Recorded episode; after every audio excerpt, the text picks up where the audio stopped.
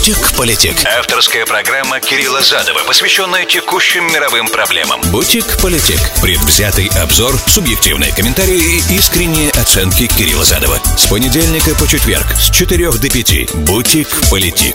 Сказал, как обрезал. Приветствую, друзья, с вами Кирилл Задов, это Бутик Политик. Сегодня 1 августа года 2022, понедельник. Насыщенная очень программа, я даже адженда, в смысле, очень мощная, поэтому я не знаю, насколько все удастся успеть. Хотелось бы о многом поговорить, но, как обычно, тут человек предполагает, а время ограничено. Начнем, конечно, с визита Нэнси Пелоси на Дальний Восток, там много вопросов возникает, ну и опять же, вы все сами понимаете, поэтому разовьем тему. Тема в развитии, ожидаем визит на Тайвань. На самом деле продолжаем его ожидать, несмотря на то, что все очень там пока размыто. Вот, дальше у меня большой тут выбор. Ну, во-первых, зерно же все-таки первый корабль покинул, есть там определенные подвижки. И на фронтах тоже проявляются некоторые действия. Пока логику сложно понять того, что происходит, правда, не эксперту. Может быть, есть эксперты, которые понимают, но я не эксперт, поэтому я все свои наблюдения, может быть, выскажу сегодня, а может быть, на завтра это перейдет. Посмотрим по времени, по временным рамкам, которые останутся в итоге свободными. А есть у нас еще очень важная тема обострения Сербия-Косово. И есть продолжение истории про иракский парламент и вообще того, что там сейчас происходит. Все усугубляется ситуация, короче, поэтому посмотрим, что в итоге удастся в это вместить. Все, что не удастся вместить из перечисленного, перейдет на завтрашний день, и там, наверное, и будет освещено тогда, прокомментировано. Вот такой план, друзья. 347-460-0877. Это СМС-портал прямого эфира. Для всех, кто в прямом эфире меня слушает, Нерк, Майя, Филадельфия, Application iHeart, Application RUSA, Радио везде в нации. Все остальные, кто смотрит меня на YouTube, ищите меня там то и комментируйте, там подписывайтесь на канал. Добро пожаловать новым подписчикам. Опять же, там я часто отвечаю, когда есть возможность это сделать. Или в следующих программах, если вопрос касается всех и интересен ответ всем. Такое бывает тоже. Вот примерно так. Все, кто слушает меня на SoundCloud, ищите меня в Facebook, Twitter, задавайте ваши вопросы там. Это как же так же, как и на YouTube, это запись. Единственное, что там нет видео, там есть только аудио. Бутик Политик. Сказал, как обрезал. Первое, что, наверное, обязательно сказать необходимо, это то, что Палата представителей является независимой веткой нашего правительства, поэтому о чем бы президент Байден с президентом Си не поговорили, хотя этот сам по себе разговор интересно служил вниманием, мы о нем говорили на прошлой неделе. И он повторил тренды, к сожалению, разговоров, которые Байден имел с Путиным. Несмотря на то, что Белый дом и Пекин пытались представить этот разговор как откровенный, честный, да, и такой все обсудили, и вроде не было никаких этих разговоров с радио, как были в последнем разговоре Байдена и Путина о том, что если вы нападете, то мы наложим на вас санкции. То есть, да, такого разговора не было, но был как бы тоже были высказывания определенные, такие в никуда, типа, мол, просто стороны декларировали некоторые моменты, которые должны быть обязательно произнесены, и это плохой тренд, правда, когда стороны переходят от конструктивного диалога к лозунгам. Вот, это все было, и это плохая, на самом деле, примета, да, исходя из февральского опыта, январского и декабрьского опыта, длительных разговоров ни о чем, которые происходили между сторонами в преддверии украинского конфликта. И это заставило побеспокоиться многих, вашего покорного слугу в том числе. Но даже если бы, еще раз, да, что важно понимать, даже если бы Байден и Си договорились о чем-то, прям реально о чем-то серьезном договорились, что вот мы все сделаем для того, чтобы этого не было. Нэнси Пелоси, как глава Палаты представителей, сама может такое решение принять, и ее абсолютно не интересует мнение никакого главы другой ветви власти. Америка демократия с разделением четким властей, вот, поэтому парламент имеет собственные, как бы, собственные полномочия, и она, да, занимается внешнеполитической деятельностью тоже, и, кстати, я расскажу, почему так этот важен визит для нее. Оказывается, для меня это было открытие, но открытие такое, на самом деле, я мог, если бы я раньше поинтересовался об этом, раньше узнал, это мой недостаток, да, моя халатность. В общем, она планирует в конце года, оказывается, уходить уже, все, для меня это сегодня было откровением прочитать об этом. Она планирует заканчивать свою карьеру как третий человек в стране, напомню, президент, вице-президент и спикер Палаты представителей. Это последовательность смены президента в случае форс-мажора, да, то есть это президент не может исполнять свои функции по любой причине, вице-президент становится президентом, и если в этот момент он еще не успел, если одновременно оба они не могут, да, то тогда, значит, потому что вице-президент сразу, как стал президентом, может назначить себе вице-президента, Но если не успел и стал уже дисейбл, да, не дай бог, если вдруг на обоих совершено покушение, грубо, да, или президент, допустим, не может физически исполнять свои обязанности, а с вице-президентом что-то случилось, например, да, или подал в отставку сразу, до того, как, или подала, до того, как назначила себе преемника вице-президента своего, не успев принять, войти в овальный кабинет, то тогда спикер Палаты представителей становится по Конституции президентом. То есть Нэнси Пелоси теоретически могла в какой-то момент стать президентом все то время, что была спикером Палаты представителей. Теперь для нее такой визит будет как бы завершение достаточно серьезной длительной карьеры, в которой она часто международную адженду ставила высоко в своих приоритетах. Вот и в мае она посещала Зеленского в Киеве, пока что самое высшее американское должностное лицо до сегодняшнего дня посетившее Киев во время войны, да, Байден, когда, будучи вице-президентом Украины, посещал, не было тогда открытого военного противостояния, уже в тот момент, когда он ее посещал, поэтому она будет самым высоким, она была самым высоким в мае. И для нее это и престиж, как бы, и наследие, и то, что потом останется, что вот. И она много раз, кстати, внимание ее на Азию было всегда, даже к моменту, когда она первый раз стала спикером Палаты представителей. И для нее как бы важно, по крайней мере, с точки зрения риторики, что вот мое посещение покажет, что мы не бросим Тайвань, да, что мы все время с Тайванем, мы как бы наших друзей в обиду не дадим, и вот. При этом очень интересный нарратив с нашей стороны, с китайской стороны сейчас происходит вокруг всего этого потенциального визита, потому как эта вещь такая, то, что называется по-английски ambiguous, в том плане, что мы не говорим точно, будет ли визит или нет, но и никак не комментируем этот момент больше. Единственное, что сказано на пресс-конференции, если не ошибаюсь, спокойно Пентагона, Джон Керби сказал, кстати, который перешел, по-моему, еще от Трампа президентство в Пентагоне, оставался пресс-секретарем, он сказал, что не надо из этого делать что-то экстраординарное и прецедент. Это уже происходило раньше. Я так понимаю, что 25 лет назад спикер Палаты представителей тоже посещал Тайвань. Вот. И, тогда там была немножко другая ситуация. Давайте скажем, 97-й год был год моего прибытия, кстати, в Америку тоже. И это был год, когда Гонконг вошел в состав Китайской Народной Республики. Ну, правда, одна страна, две системы, там все тогда это было понятно. Но тогда именно с 1997 года Великобритания передала Гонконг Китаю. И тогда было понятно, что это относительно безопасный такой визит, то есть он бы не вызвал. И тогда еще китайский национализм как бы не был в таком подъеме, каким он сейчас, и Китай не был второй экономикой мира. А многие уже говорят, что может быть, скорее всего, и первый. То есть еще не было этой ситуации. А сейчас все по-другому, и не было вокруг Си Цзиньпина сейчас такого момента, я говорил вам на прошлой неделе, что у него тут скоро осенью перевыборы на еще один 5-летний срок, что само по себе экстраординарно в Китае последнего времени. И ему сейчас нельзя подрывать уверенность нации в его влиянии, и нельзя как бы каким-то образом дать почувствовать, что китайский суверенитет над Тайванем это что-то, что вызывает сомнения, это не должно вызывать никаких сомнений ни у народа Тайваня, ни у всех окружающих, и ни у народа Китая, да, поэтому он говорит об этом постоянно, и вот опять он об этом, были заявления страны МИДа, что наши любые попытки США подорвать суверенитет Китайской Народной Республики над Тайванем и над всеми китайскими территориями будут восприняты очень серьезно. Неправда, Китай, опять же, не дает комментария, что произойдет, если она все-таки посетит. А Китай говорит, что мы не будем сидеть там без дела, да, наши вооруженные силы не будут бездельничать в этот момент. И уже сегодня с утра, как вы знаете, наверное, из новостей, 4 самолета китайских вошли в зону воздушную эксклюзивную Тайваня, то есть как бы действия определенные происходят. Наши авианосцы пошли туда в сторону, вроде даже 2, в сторону Тайваня тоже на всякий случай. Но сегодня Нэнси Пелоси прилетела в Сингапур, встретилась с президентом, с главой Сингапура, встретилась с американской бизнес-комьюнити там, общались там, у нее там большая программа в Сингапуре тоже. Теперь неофициальные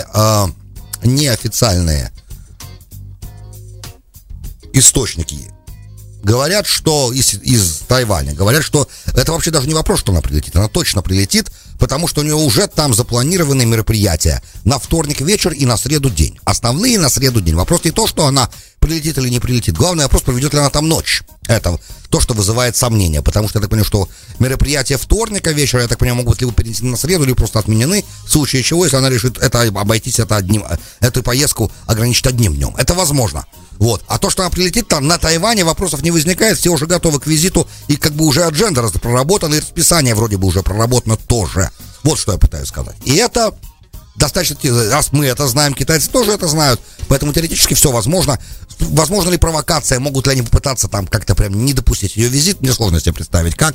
Я сомневаюсь, что они будут готовы к каким-то активным военным мерам прибегать в этот момент. ну, какое может быть обострение, даже пока сложно себе представить, да, в каком, то, что они говорят, что это вызовет обострение между нами, эскалацию американо-китайских отношений, что как бы, что произойдет из-за этого, начнут ли они, правда, стрелять, ну, вряд ли, правда ведь, после ее визита вторжение может ускориться, да, теоретически, да, может, может ли это, в принципе, спровоцировать Китай к более реальным активным действиям после ее убытия оттуда? Вполне возможно, да. Тогда кто будет виноват в том, что это произошло? Нэнси Пелоси.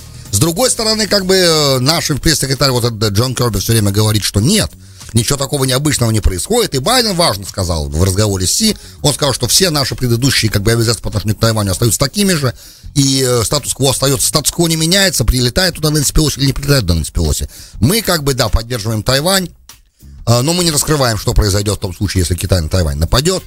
Наша позиция остается неизменной, и мы, да, считаем, что как бы Китай, мы официально же должны были подписаться и подписывались под тем, что Китай всего один, и как бы, правда, Китай говорил о том, что мы всегда выступали против того, чтобы Китай военной силой Тайвань к себе присоединял, но у нас там очень такая, опять же, размытая, опять это слово ambiguous позиция, она специально такая, вот для того, чтобы себя особо не подписывать ни на что, в случае чего, если вдруг у нас не возникнет аппетита на это.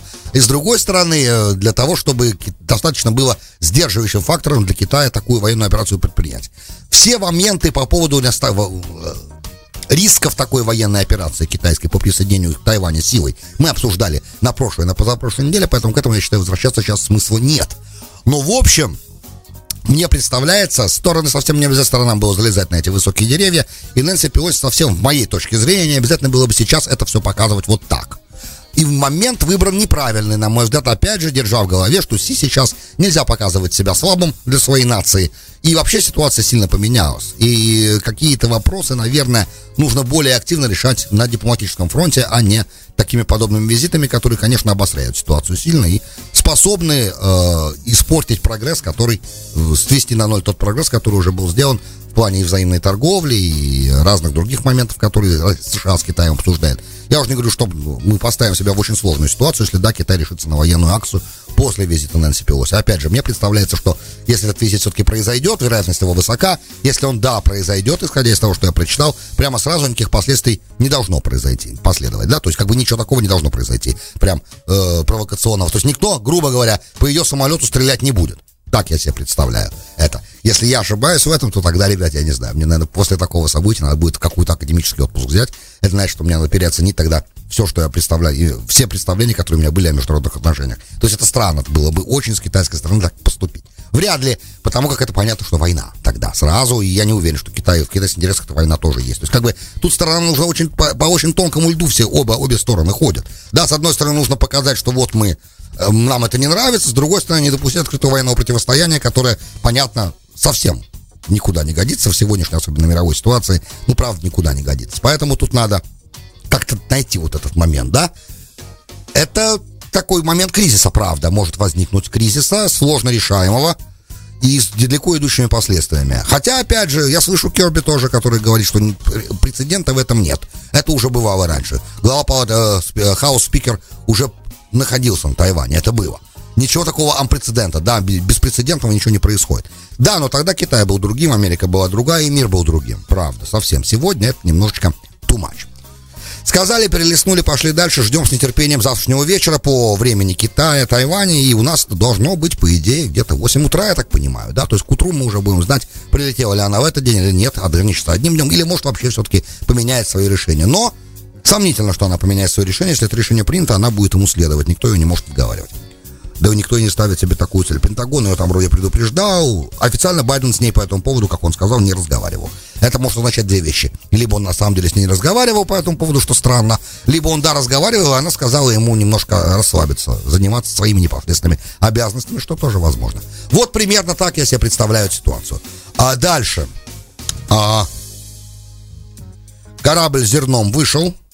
Сегодня все за ним так следили, это было в новостях. Корабль вышел из Черноморского порта украинского и пошел в сторону Ливана, кстати. Всем тем, кто говорил, что вот это зерно, оно не пойдет куда надо, и на самом деле там много коррупции всяческой, и многие ионовские чиновники тоже, как бы, и там вообще непонятно, и что это зерно не может ни на что повлиять. Я видел такие комментарии на Ютубе. Вроде бы цены на зерно уже стали падать активно. Это первое, что я хочу сказать. А второе, что если оно, да, придет в Ливан, а там 24 26 тысяч или 24 тысячи тонн зерна на этом корабле, на Балкере, да, на этом.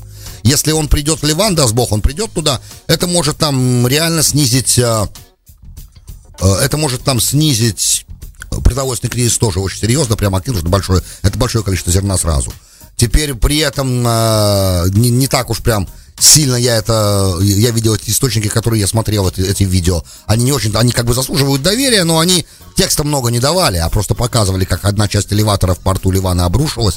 Вот, я не знаю, насколько это может повлиять на способность ливанского порта, который был серьезно пострадал, вы помните, в августе 90-го после того взрыва, который там пол-Бейрута разрушил.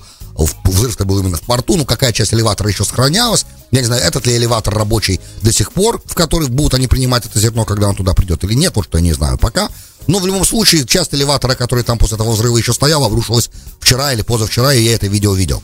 Вот, в общем, там все тоже опять не слава богу, но в любом случае, если оно придет, это зерно придет в Ливан, это первая ласточка, как только как бы корабль выйдет за пределы как бы вот тяжелой зоны, то есть, скажем так, когда он выйдет из Черного моря, может быть, он уже вышел из Черного моря, я просто еще этого не вижу, но как только он выйдет, в новостях, например, в источниках, как только он выйдет за пределы, войдет, короче, в мраморное, в Босфор, да, когда он войдет, да, будет подходить к Босфору, он уже выйдет за пределы как бы опасные, я так понимаю. И с этого момента могут и другие корабли идти и забирать это зерно. И это прорыв, правда, хорошо, слава богу. Если это получится и дальше будет происходить, то и для компаний, которые страхуют эти корабли, которые вообще на самом деле отчаянные ребята, как можно страховать такой груз в такой ситуации, я с трудом себе представляю. Потому что все, что хочешь, может произойти. От провокации может произойти с любой стороны, и с российской, и с украинской, и просто на мине может подорваться корабль, потому что есть определенная вероятность, потому что не все же разминировано. Вот, поэтому и там лоцманы, я так понимаю, ведут по маршруту, который им известен, мало ли, человеческий фактор тоже имеет место. Поэтому это правда для страховщиков, это такая вещь рискованная.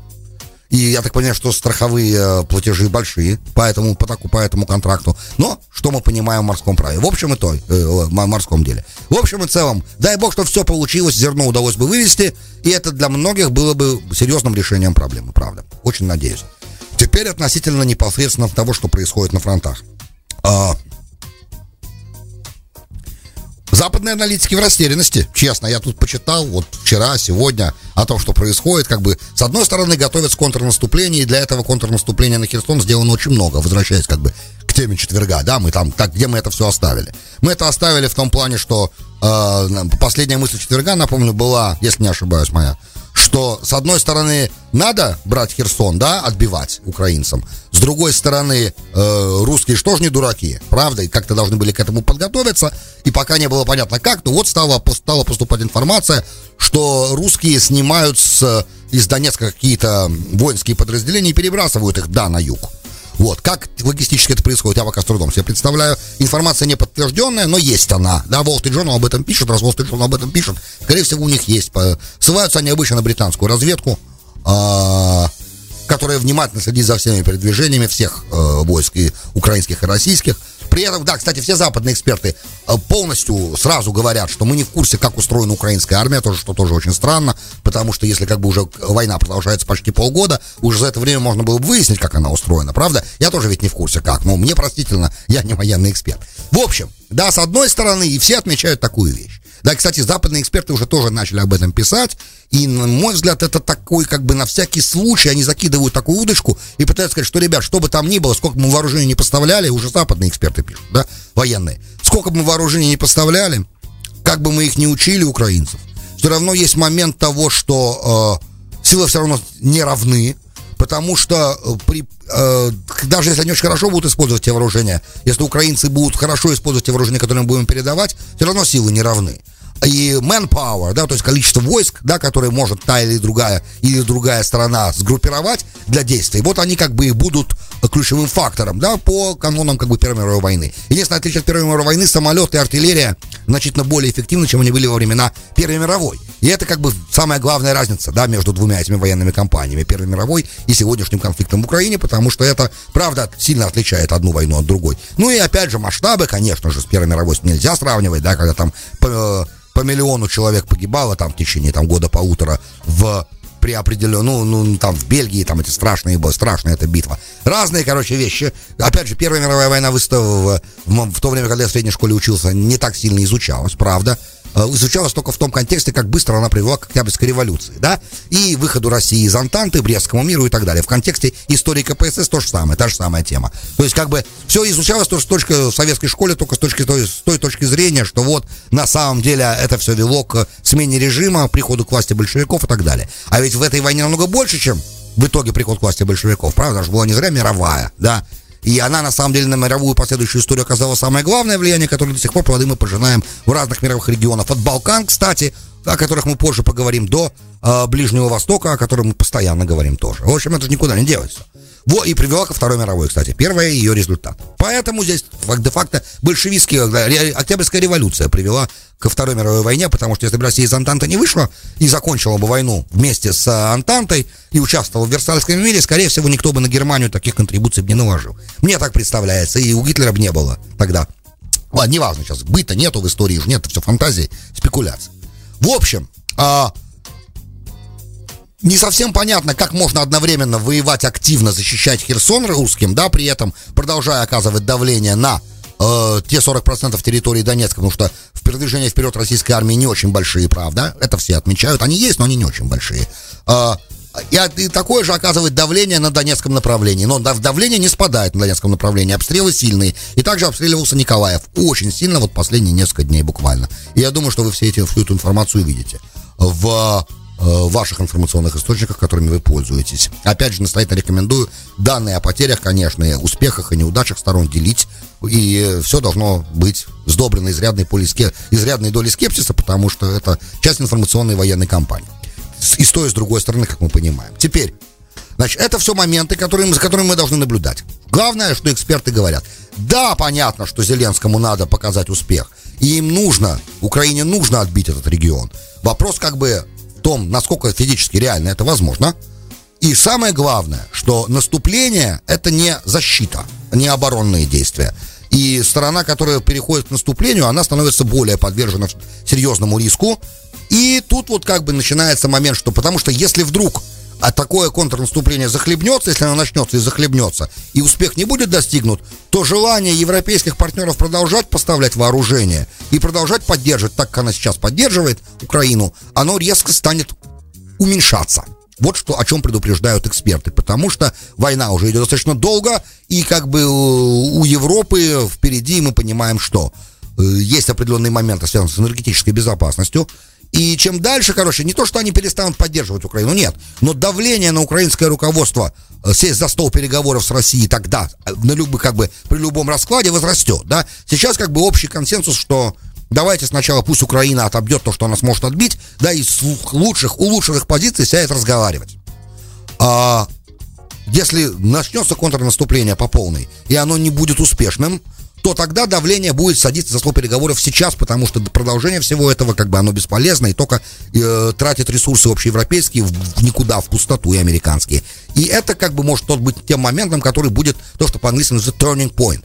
И это риск очень большой в этом есть. С другой стороны, стороны, я так понимаю, на этот риск уже нацелены и, скорее всего, будут его брать. В данном случае Россия усилением действий в Донецке, Украина в попытках отбить Херсон. Мы наблюдаем все это, к сожалению, в реальном времени.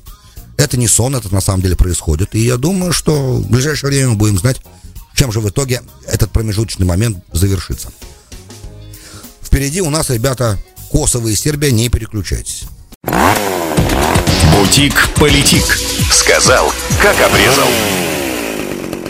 Добро пожаловать в Бутик Политик. Сейчас вторая. С вами Кирилл Задов. Сегодня 1 августа 2022, понедельник. И остановимся, конечно, на Балканах, потому что это важно сейчас. Но вроде бы сразу в начале этого сегмента скажу, что вроде сейчас пока отлегло пока, да, не будет дальше сейчас стрельбы, пока тихо-тихо-тихо, уже никто никуда не идет. Но понервничать вчера вечером и сегодня с утра заставило, честно говоря, наблюдателей, потому что ситуация могла в любой момент выйти из-под контроля. Значит, началось с того, что, как обычно, Сербия, которую Косово де-факто не признает. Хотя, опять же, Трамп пытался там мирный диалог какой-то вести, и почти их было уже все на мази, но потом в разных странах поменялись лидеры, и аппетит к достижению мирной сделки ушел, Америка сместила свой фокус в другие места.